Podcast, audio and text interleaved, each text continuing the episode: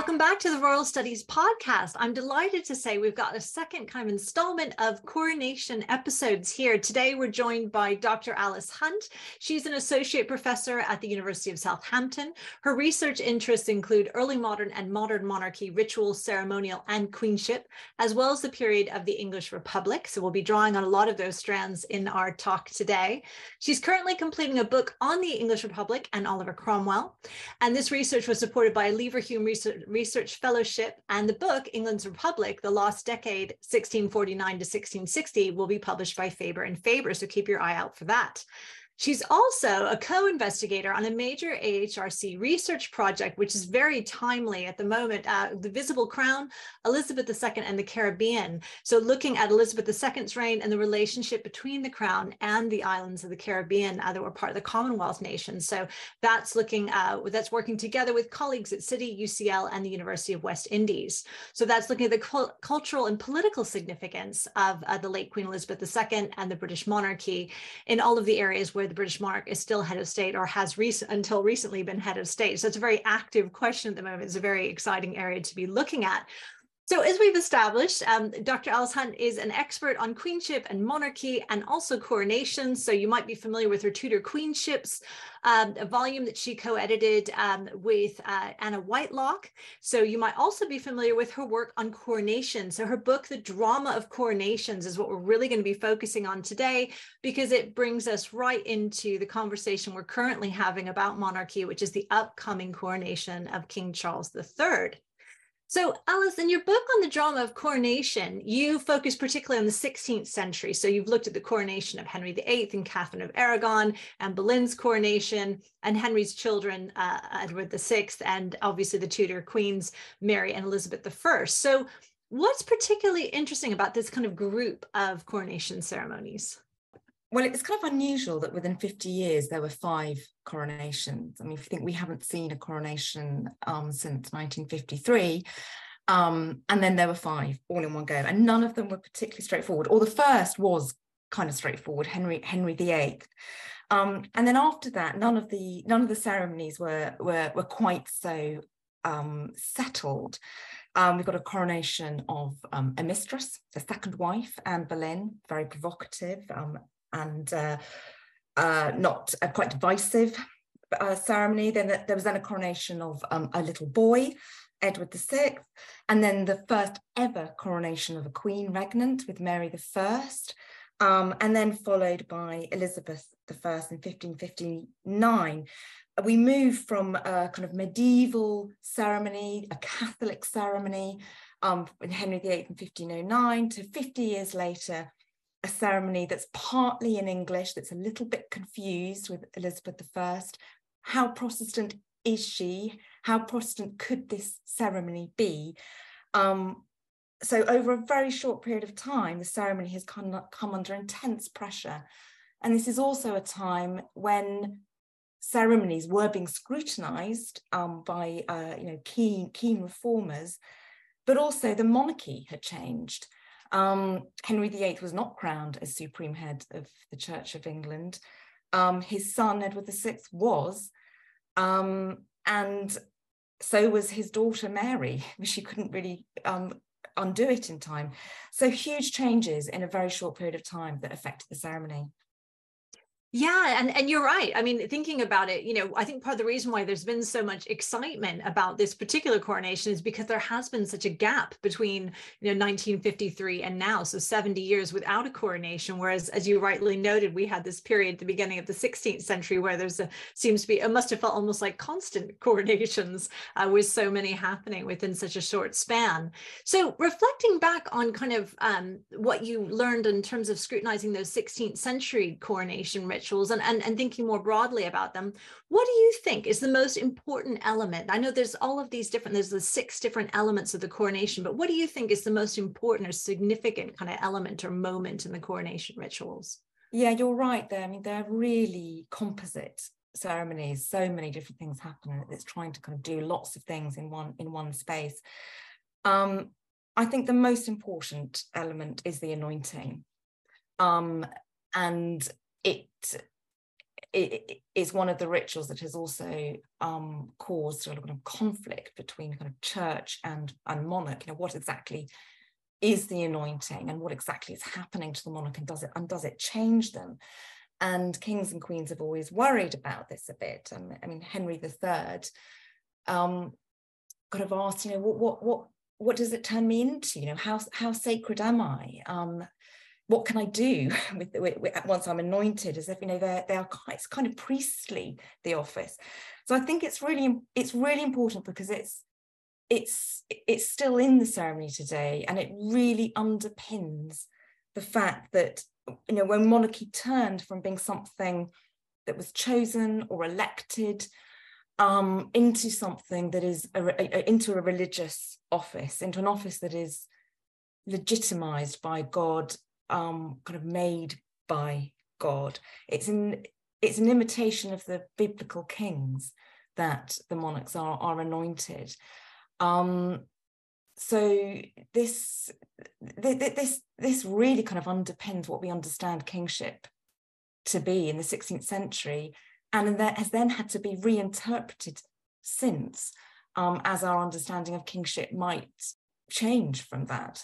Now that's really interesting. I think it's really interesting that you chose that for two reasons. One, because that is also uh, what Jose Manuel Cerda, who's our other guest, mm. um, chose. He, he, exactly the same thing for different reasons. But again, the anointing was definitely he was very clear that was his favorite or most important element, if you mm-hmm. like.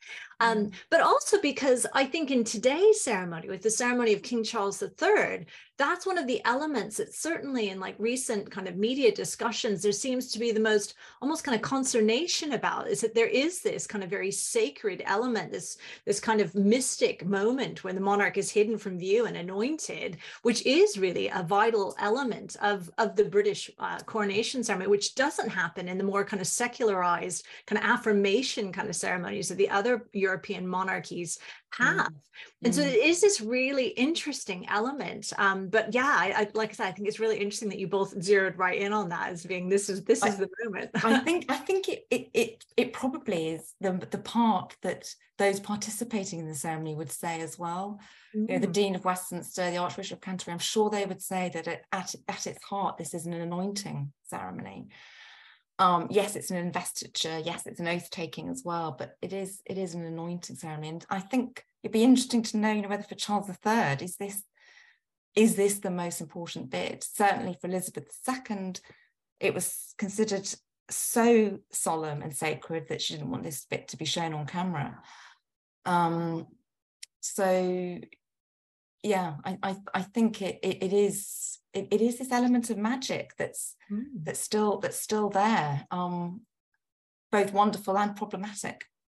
Definitely, definitely. So, thinking about kind of the period that you were studying, um, and, and and everything that's happening there. Obviously, we've got the Reformation, as you noted, the advent of regnant queens. Um, what do you think? Were there what were the most significant changes that happened in the period that you were looking at? Or, or did it remain you know largely unchanged even with those massive kind of you know changes happening around coronation? Yeah well this is really what i was interested in looking at you know how did it, it because on at a kind of first glance you'd think oh it didn't change you know it it, it survived. And i think that is a story we still still tell ourselves. Oh it hasn't changed. This is a ritual that goes back thousand years. Um isn't that great? This so stable, traditional, we're kind of re, re resurrecting, reinventing, or not reinventing, actually, just kind of reviving these ceremonies um, that we that have existed for years. But actually, it did things did change, um, they, and often they're very small and subtle, but they do they do I mean, and that's always been the trick, you know, how can you make it look the same and therefore feel legitimate? You can't completely make up a ceremony, otherwise it just looks like theatre. It's got it's got to have um, something that is outside of time in that way. Um, so you can make little changes. Um, so through through the period that I looked at, interesting innovation that uh, Anne Boleyn's coronation, uh, coronation of a queen consort, so Edward's crown shouldn't have been there, didn't need to be there but was there and she was crowned with it, um, which uh, is is startling really um, for a queen consort. It kind of brought, brings Henry VIII into the ceremony, even even though this wasn't his coronation. It it really kind of focused the the the minds on on that symbol of kingship um, and her association with that.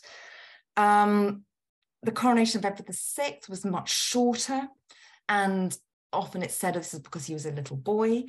Um, that may well be, but actually, this ceremony is really significant for um, the first one to be in the context of the new supremacy and with the kind of the Reformation that um, Cranmer was was you know, getting going with, and he he was the Archbishop who crowned Edward VI.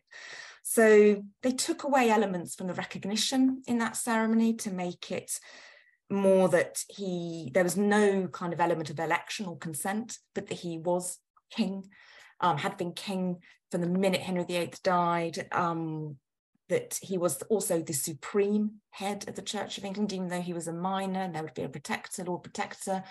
He um, he he was supreme head, so they they they brought that in. Um, his oath uh, was slightly slightly amended too. Um, and the whole ceremony, I think, for Edward VI is the first time we see ceremony move from it, it, it wanting to be something that confirmed power that was already there. And that, that, that was its kind of legitimizing function as opposed to conferring power. Um, so any sense that this was a um, an efficacious ceremony was was slightly reduced. So ceremony takes on a, a different kind of function for Edward VI. Um, and then gradually it becomes a, a kind of Protestant ceremony. Um, certainly by James I in 1603, he his oath, um, the religion of the gospel, the Protestant faith is is articulated, possibly was for Elizabeth I in 1559, but we can't be completely sure. We don't have the text of the oath that she that she swore. Um, so these were really quite big changes when you look back at them, even though perhaps at the time they might not have been noticed, or it's just a kind of line here and there that someone's decided to do, but they're always being um, adapted and rewritten. And of course, it was then translated. It used to be in Latin. Um, and it wasn't translated until the coronation of James I in 1603. Um, so at that point, the language changed because they they adapted the translation. No really really interesting to kind of think like you said is is getting that balance right between you know subtle shifts and changes and adaptations that are necessary versus changing it so much that it loses its legitimizing factor that that that continuity that tradition with the past that that each monarch is kind of building on that line that came before. Yeah yeah, yeah. some changes are pragmatic um, and some changes are perhaps you know more more fraught and more wrangled over um, you know what what would be the right thing to do um, and some are accidents things happen and then that becomes a precedent yeah. um, so they're they're they're kind of messy affairs sometimes yeah, and precedent's important. Monarchy kind of runs on tradition and precedent, doesn't it? So yeah, you can make little change and all of a sudden that's the way we do things. So yeah, exactly. Just pretend it's always been that way. Um, exactly. Yeah, no, definitely. So, out of the the coronations that you looked at, or even maybe there's another one that's kind of outside the the, the particular book that that you you did at the beginning of the 16th century, is there a coronation that really stands out as being the most interesting or, or the most significant? Is there one you really think, oh yes, this is this is a really interesting coronation? Well, my favorite coronation, um, and it is from from the period that I looked at, and partly because it's informed all my work since, was Mary the I's coronation mm. in 1553. It's the coronation of the first queen regnant. Um, and there are two things that I, I, think are really interesting about this ceremony. Um, the first was there was a there was a bit of uh, there was kind of anxiety around her legitimacy, of course, um, as the daughter of, of Catherine of Aragon, and because of this, there was a proposal to perhaps um, invert the traditional order of coronation and then the opening of parliament. They thought, well, perhaps we could have parliament first and deal with the, her kind of illegitimacy in parliament, and then she could be crowned after that.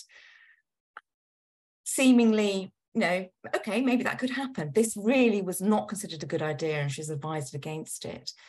Um, and this is really because she perhaps quite rightly saw that she she should be crowned first and then she as the queen opens parliament parliament shouldn't be able to declare her queen. This would be a mm. parliamentary queenship a parliamentary monarchy and, and or a kind of almost a kind of constitutional monarchy that we might we might see. Um, so she rejected that. But it's really interesting nonetheless that there was this idea that they could do this. Um, and that perhaps they might even try and pass you know try and, as she used the word, or uh, uh, one of her advisors said, she might be bridled by this parliament. They might try and kind of hedge hedge her in in certain ways before she was then crowned. Um, but that I think is a really interesting moment for them, kind of re rethinking um, what monarchy, what the relationship between monarchy and parliament could be. Uh, and the second thing I think is really interesting about Mary's coronation is that it was just like a man's. And um, for all we talk about gender and the uh, the kind of problem female rule or uh, and that both she and then Elizabeth I kind of had to counter those kind of anxieties. Um, actually, the coronation followed the form of, for a king. There is no text for the coronation of a queen regnant. The the Liber Regalis, the kind of beautiful kind of coronation book that is um, a kind of treasured item in Westminster Abbey, has details what should happen for the coronation of a queen consort, but not for a queen regnant. Um, so there was no precedent for crowning a, a queen. Um, so they crowned her like a man, they crowned her like a king. Even though some of the reports are a bit uh, unsure, they get things a bit wrong. Um, you know, did she was she holding the one the rod which would be for a queen consort as opposed to the uh, scepter and, and the orb. But i think they're just muddled. Actually she she she was she was crowned like her father and her brother had been no, that's really interesting because, like you said, it's that whole kind of body politic, body natural kind of side of things. You know, if anything, the coronation is really about the body politic, isn't it? The the gender of the the office holder is less important than than the fact that they are sovereign or they're being acknowledged as sovereign, which is kind of genderless. So yeah, really interesting. Really, mm-hmm. really interesting. Right. Well, thinking about the coronation that is coming or about to happen how do you think the coronation of King Charles III is going to be similar and different to the 16th century consorts and kings that you looked at? I mean, would they look at the coronation of King Charles and Queen Camilla and say, I don't recognize that at all. Is it is it so different from Henry VIII and Catherine of Aragon, for example? Or do you think they go, oh right, yeah, okay, I you know, I, I recognize this? There are many elements that are similar and familiar. Um, Westminster Abbey, the coronation chair, are the kind of props, the Archbishop of Canterbury, the Dean of Westminster, the regalia. It's not the same regalia, but it's um, in imitation of the the medieval regalia, perhaps with its own 17th century changes, but you know, recognizable crown might be slightly different, but there is a crown and the scepter and the orb and the robes. Um, so the the kind of the costumes and the props very familiar. Uh, the form very very familiar. Processing up the abbey, the recognition shown around all four sides. The wording has changed um, slightly, but it still has the same. It's still fulfilling a similar function. You know, this is the, this this is the undoubted heir or the undoubted king. King, they will say, will you will you serve? Will you will, will you do will you pay homage? Yes. So that kind of acclamation um then the oath then the anointing then the investiture the kind of dressing up um then the then the enthroning uh, you know the crown and then led up to the throne um, on the on the kind of little stage um, homage, although they probably won't do that actually for Charles III, and they're going to take that away, so that will be different. Um, and then uh, it kind of finishes as kind of communion. Um, now they might they are going to shorten the service, so there will be things that are going to that won't, won't be there. And as always with these coronations, it's about the context, and it's a combination of what it, it is in, in seemingly a kind of a static form, even though that has changed over time. But it's that ritual that's played out in a particular context by particular people at a particular time that also adds a great deal to, to what that ceremony is. Um, so that that the, the, the differences will, will, will be in its kind of live performance. Thanks so much to Dr. Alice Hunt for coming on today to speak to us about coronation. So we wait with bated breath to see how the coronation of King Charles III will live up to the traditions of the medieval and early modern uh, English monarchy that it's building on. And um, thank you again for coming on and sharing your expertise of coronations with us, Alice. Been a pleasure. Thank you, Ellie. Really enjoyed it.